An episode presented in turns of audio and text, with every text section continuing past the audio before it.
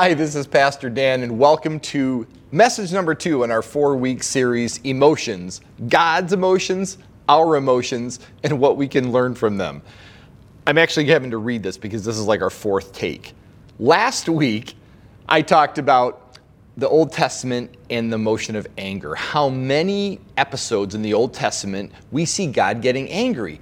But then in the New Testament, when God has revealed himself in Jesus Christ, all of a sudden there's a lot less angry God. But there still are some episodes, and the one that we focused on last week was Jesus flipping the tables in the temple. It's a rare but very, very enlightening look at what makes God's heart beat with anger.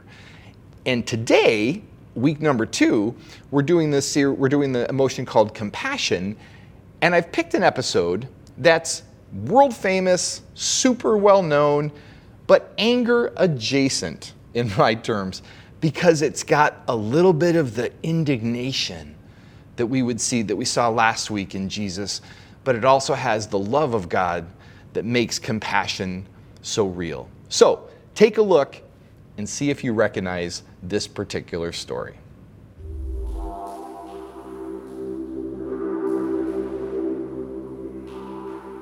Have you ever made a mistake? I'm not talking about a small mistake, but a big one. One so terrible that you can't even look someone in the face and tell them what you did. I could see the rocks in their hands, their fists raised high in the air. I had sinned, and I got caught. And the punishment for the sin that I committed? Death. The religious leaders, or the Pharisees, brought me before the crowd. These men know everything about God's law, or at least they think they do. I was terrified. I couldn't even look up. I just knew any second the first rock would be thrown and that would be it.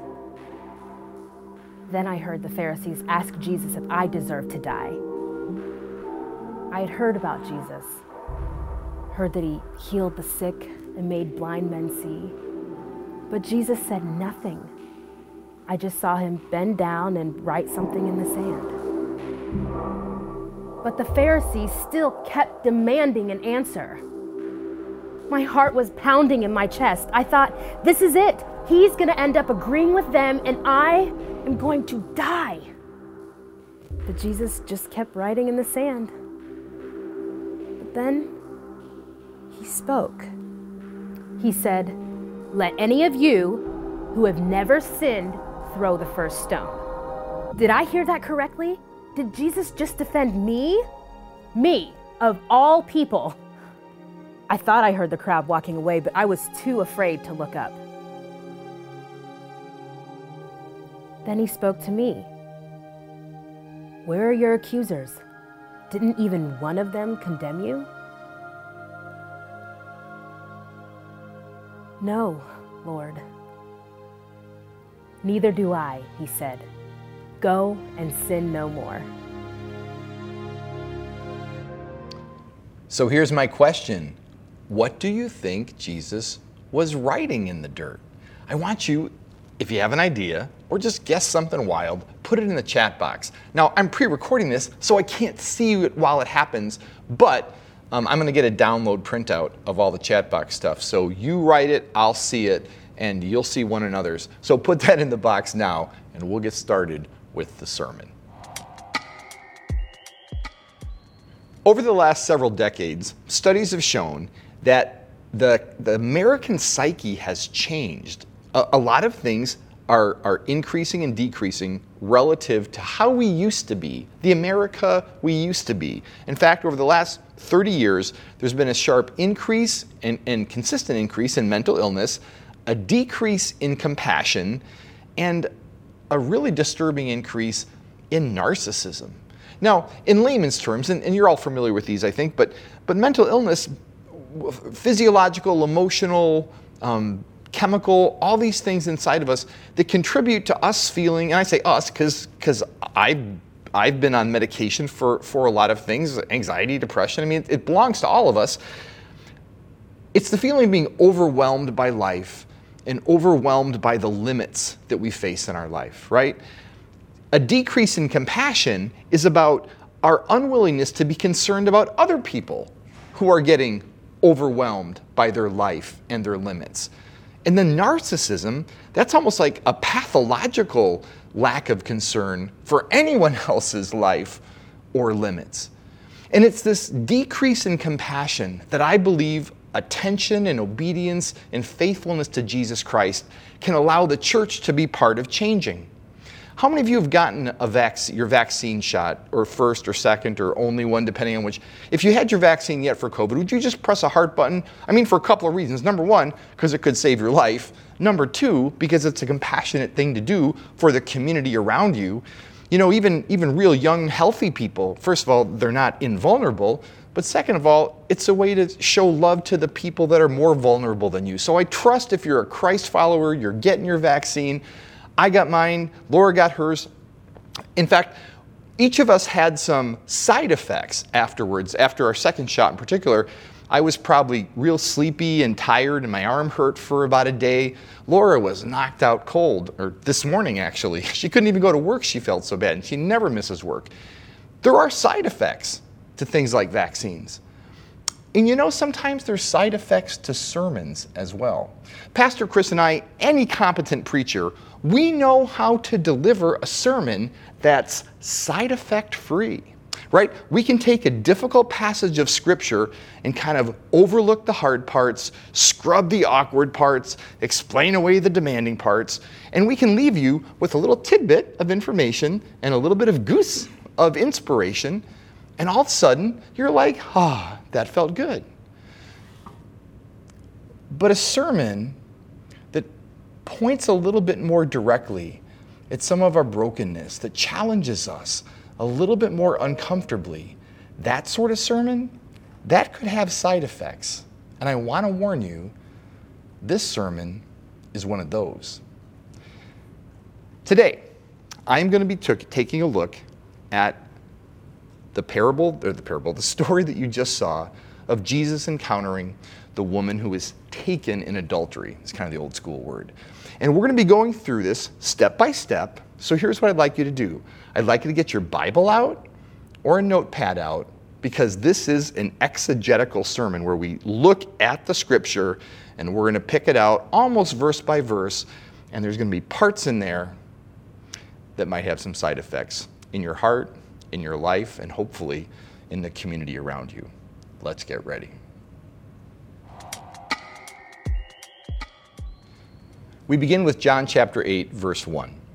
Jesus returned to the Mount of Olives, but early the next morning he was back again at the temple, and a crowd soon gathered, and he sat down and taught them. As he was speaking, the teachers of religious law and the Pharisees brought a woman who had been caught in the act of adultery, and they put her in front of the crowd. Stop. We're going to look at a couple things here. In front of the crowd. Have you ever been in, in class or in a, in a press conference or at a protest or um, on a Facebook page and people put out questions there, but their, their questions aren't really designed to get an answer as much as provoke a response right? That happens all the time, right? We, we see people asking questions in order to, to trap somebody or the, those gotcha moments that the press love or, or just to create a, a, you create a ripple effect. This is what was happening. They didn't really care what Jesus thought, but they were doing whatever they could to trap him. And the scripture says this in just a second. A questioner who doesn't seek an increase in wisdom, but rather is looking for an increase in outrage or opportunity, those are very dangerous people. And people with wisdom, Christians, ought to be prepared to respond to that. And Christ, our leader, was. So, this is a great episode of how you handle people who are out to get you, and they don't mind if they get somebody else in the process. So, in front of the crowd, they didn't really care about the answer, they wanted the reaction of a crowd. And then the phrase, they put her. What's missing there? Chris and I preached on this thing before. Where's the guy? Right? Most times you're caught in the act of adultery, it takes two people. And there's not a word said about the dude. What I see here is that the, the scribes and the Pharisees are willing to tell the truth about half the story. They're willing to show this woman got caught in adultery, not a word about the man. And I think this, this pattern of people provoking us with half truths is something we've all experienced. If you can tell half the truth, you leave out the rest of the context, you leave out relevant facts, you can really get a rise out of people, especially gullible people, or especially people who are predisposed to being angry anyway. And the emotion of compassion, as we see it in God, we can't live a life that's full of that gift of compassion if we're pre primed to be angry and if we're not willing to look for the whole truth. Jesus faced half truthers all the time. But I do want to say so, so compassion is not opposed to, to hard questions.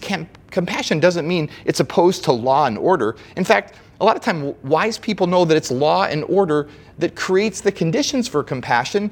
And in fact, compassion, compassionate hearts, create law and order because there's less to be anxious about, there's less to be vengeful and frustrated about. They go together, but compassion also has to critically examine and question what law and order says. And that's what Jesus does here. So let's keep reading. Verse 4. Teacher, they said to Jesus, this woman was caught in the act of adultery. The law of Moses says to stone her. What do you say? They were trying to trap him into saying something they could use against him. But Jesus stooped down and wrote in the dust with his finger. So I asked you before, what do you think he wrote in the dust? What was the purpose there? I think what he was doing was he needed time to gather his thoughts. And you're like, Dan, Dan, he's God. He didn't need time to gather his thoughts. I beg to differ. Or if he didn't, he was demonstrating that it's okay to take some time to gather your thoughts. He knelt down and he fiddled in the dirt. And I think he was, he was thinking about how am I going to answer the accusers? And two verses later, he gets down and doodles in the dirt again. And at that point, I'm wondering, he's probably thinking, now what am I going to say to the woman? To be compassionate, you need to give yourself time to think. And that's exactly what Jesus is doing. Compassion needs time to think. But the question that I asked you, what do you think you wrote in the dirt? Of course, there's no way of knowing. And if you think you know, you're probably suffering from the heresy called Gnosticism, which means you have a secret knowledge that the rest of us don't. So I'm not going to pretend that I have some revelation from the Lord and here it is. But I've always, not always, I recently, when I was praying about this more a couple years ago, I came to wonder if what Jesus was doodling in the dirt was a circle. I wonder if he was drawing a circle. And not maybe like a Venn diagram, like Okay, good scribes, bad scribes, things like that. Or maybe a football play like, okay, she's the X in the middle, I'm the O next door, and I'll like roll to the left when the rocks start flying. I mean, it's not like a not like a football diagram. What I think it is is is this graphical metaphor for the fact that I, there's an irony here. The woman was was in the middle of a circle and yet, at the same time, she was the outsider to the circle. She was the one that was on trial, but she was on trial specifically because she didn't belong to them. She wasn't one of the good people.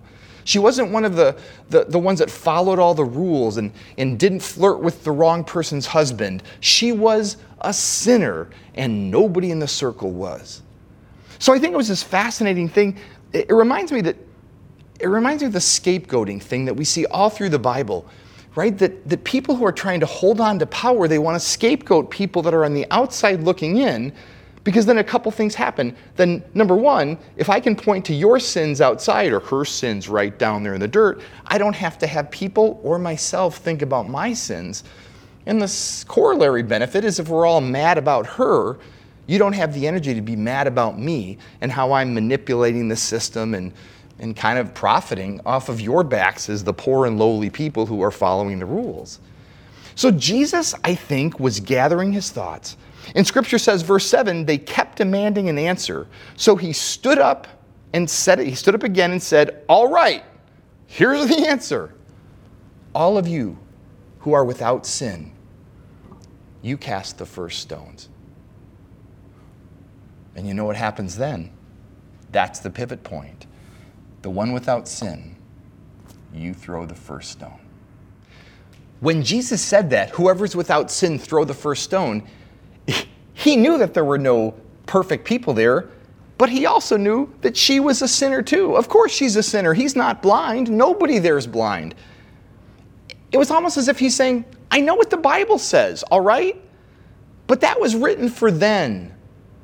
I'm with you now. That's not to say that what was written then isn't still true. It's just that what was written then looks different in the light of now that I am here. In other words, the law is still important. The law still guides our lives and gives us correction so we can straighten out our lives. It gives us a mirror so we can see our own brokenness and weakness and, and failings. But it doesn't stop by looking at us, it reflects up toward God and it points us to God, not just His, his law, but it points us to His grace. It's almost like Jesus. Remember when Jesus said, Let the dead bury the dead? He's saying, Let the sins be sins but let me be the life. So he's saying, shame on you to the crowd, not shame on her. He's saying to the crowd, you guys have been shown grace. You know what it's like to live as children of Abraham. Why don't you show the same grace to her that God has shown to you and our ancestors time and time again? So then it says, verse 8, he stooped down again and wrote in the dust. And when the accusers heard this, they slipped away one by one, beginning with the oldest until only Jesus was left in the middle of the crowd with the woman. So I love this phrase, beginning with the oldest. In your world today, in our culture today, how many of us would unequivocally say it's a good thing we have so many wise old people? Star it or heart it if that is actually what you think. I'll tell you, as somebody who's in the upper half of life and uh, represents a generation of old people or getting older people, I'm embarrassed what lots of people my age think, say, and do, and what they refuse to think, say, and do. If, if we are the only examples that the people younger than us have to follow, the world's in trouble. The oldest people drop their rocks first. And there's a reason that John writes that down. There's a reason he says that. Because after all of their, their bad tempers, their gullibility about what should, we should worry about, who's sleeping with who, all the, all the poor role modeling that they were doing, like, ah, there's a woman who's in trouble, let's kill her, right? After all of that bad behavior, the older people in this circle, the scribes and the Pharisees that had authority and good looking clothes and, ouch, I hurt myself, and drove cars that were, that were higher end, they, they were humbled enough, they were humbled enough to repent. And whether they wanted to or not, they dropped the stones. And then they became the role models.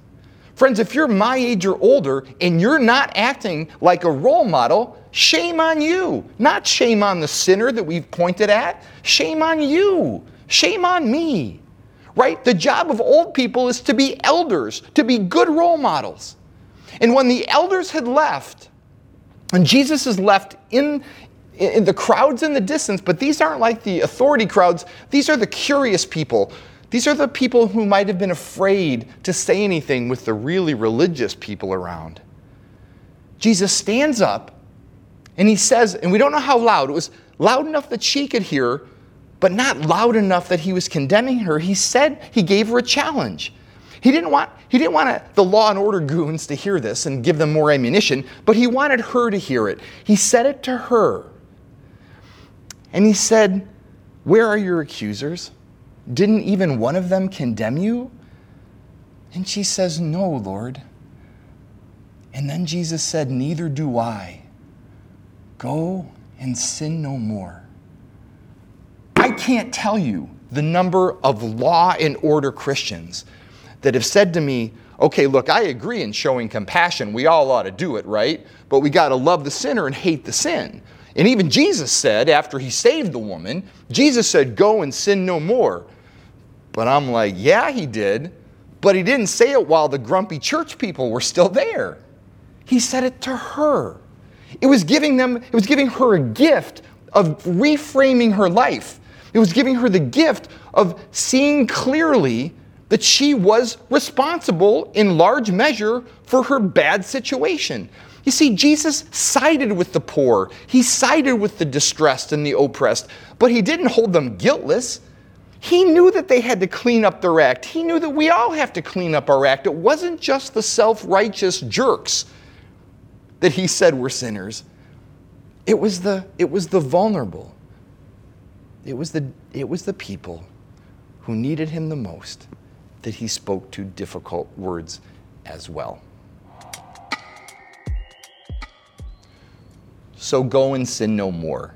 Jesus didn't tip, it, tip his hat to the lady and then ride off into the sunset, right? He wasn't like this, this silent, strong hero that fixed a situation, that rescued someone needed rescuing, and then wasn't going to be seen, heard from again.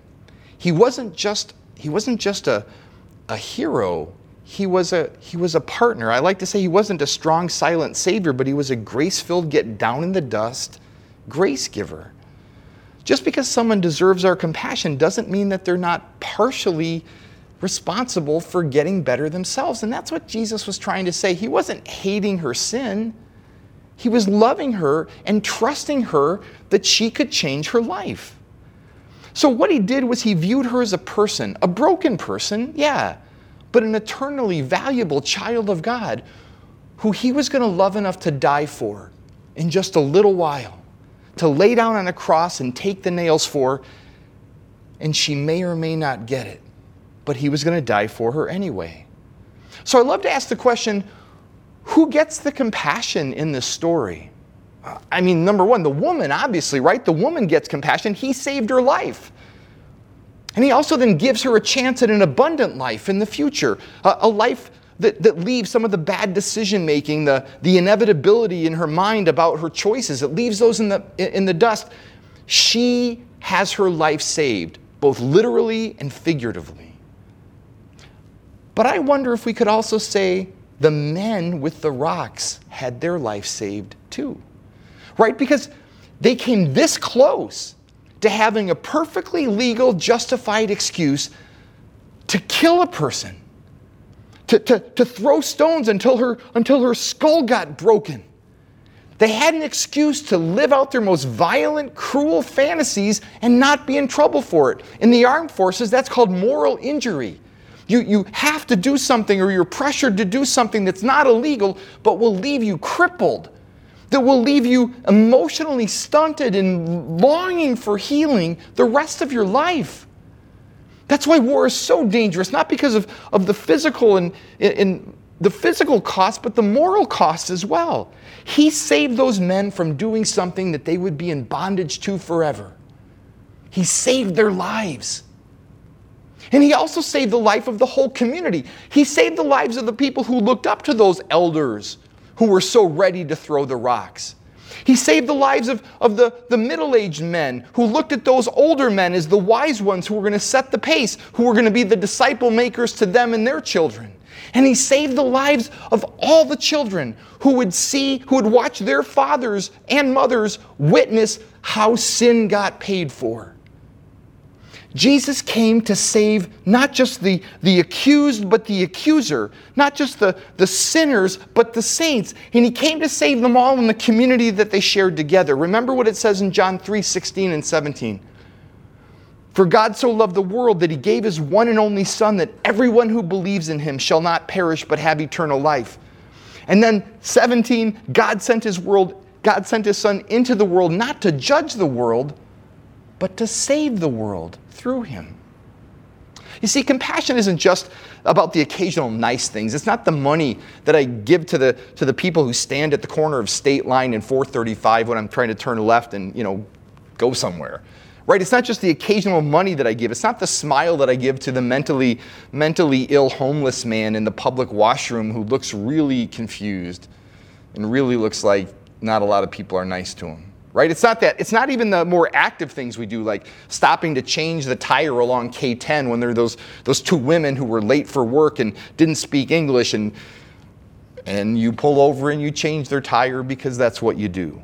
It's not about the time you give to a coworker because you know he's struggling with his teenage son. It's not just about bringing the, the, the, kid, your, the kids or your roommates to, well, to pack meals on May 1st at this uh, giant meal packing party that we're having. It's not even about, well, this is a little bit of an ad. It's not even about going with Pastor Dan and Drew to the Mexican American border for the high school mission trip, an adult mission trip, which you'll see in the chat box um, a sign up for. We'd love to have you. Compassion is also about the boldness to work up the courage to show when you decide to live a life that's worthy of your calling. It's about telling a customer who tells you a mean spirited joke, you know, I love you, George, but that's not funny. It's about stopping the gossip at a PTA meeting or at your poker party.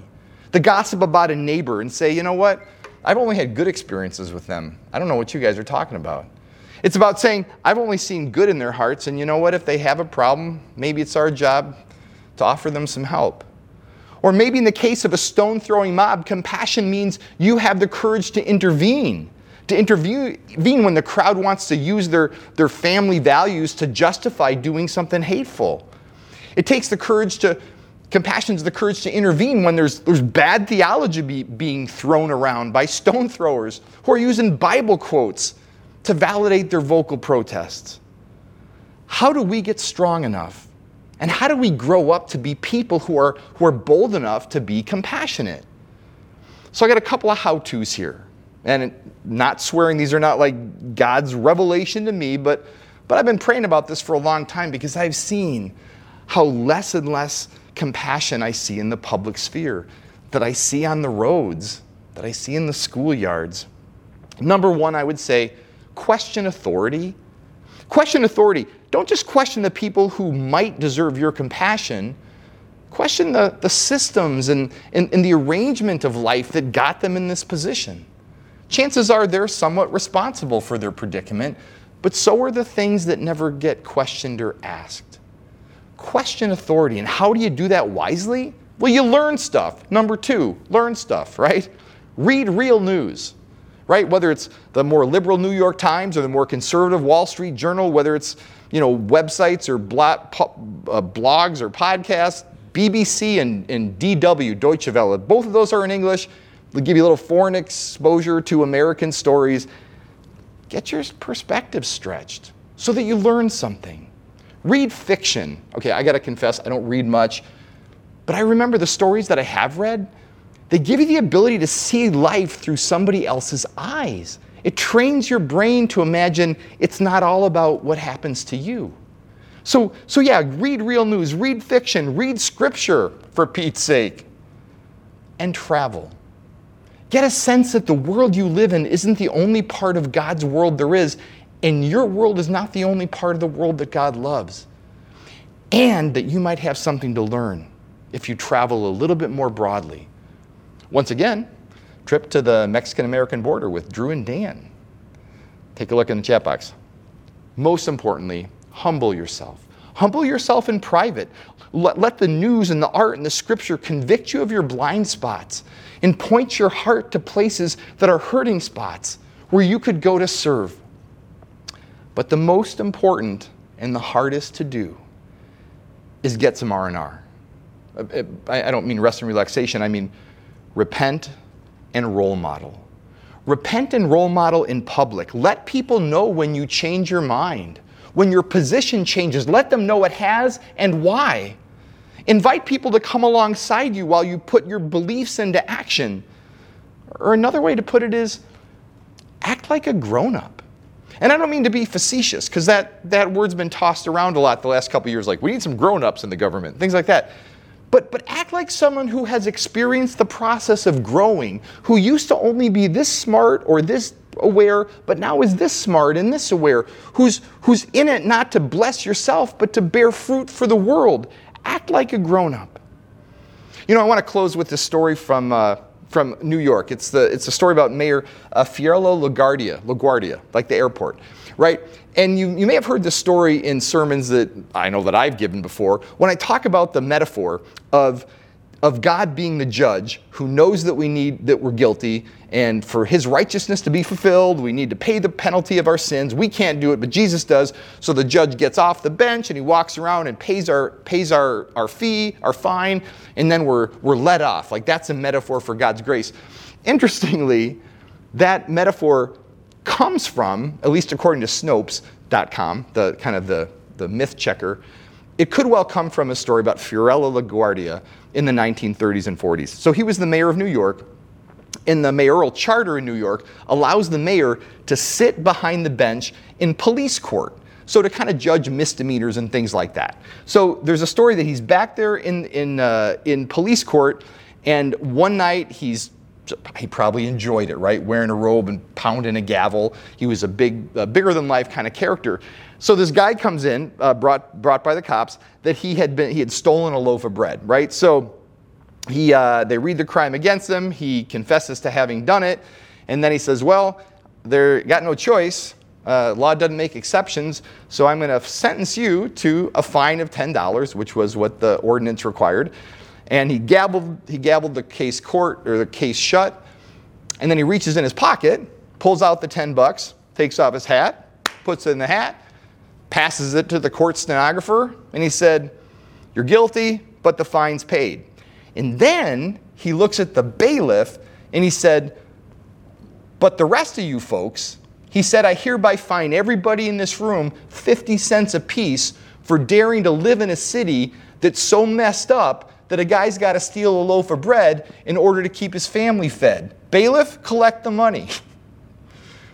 And the story goes the bailiff collected the money, and this man that had, that had left a convict, well, convicted misdemeanor, this guy who had left as a convicted thief had his fine paid by the mayor and walked out with $47.50, or in today's dollars, 850, 900 bucks that kind of joy, that kind of compassion, that's not just about loving somebody and thinking about them and putting ourselves in their shoes, but getting gosh darn angry that the world around us is so messed up, imperfect, and unfair that we have to have compassion for them in the first place.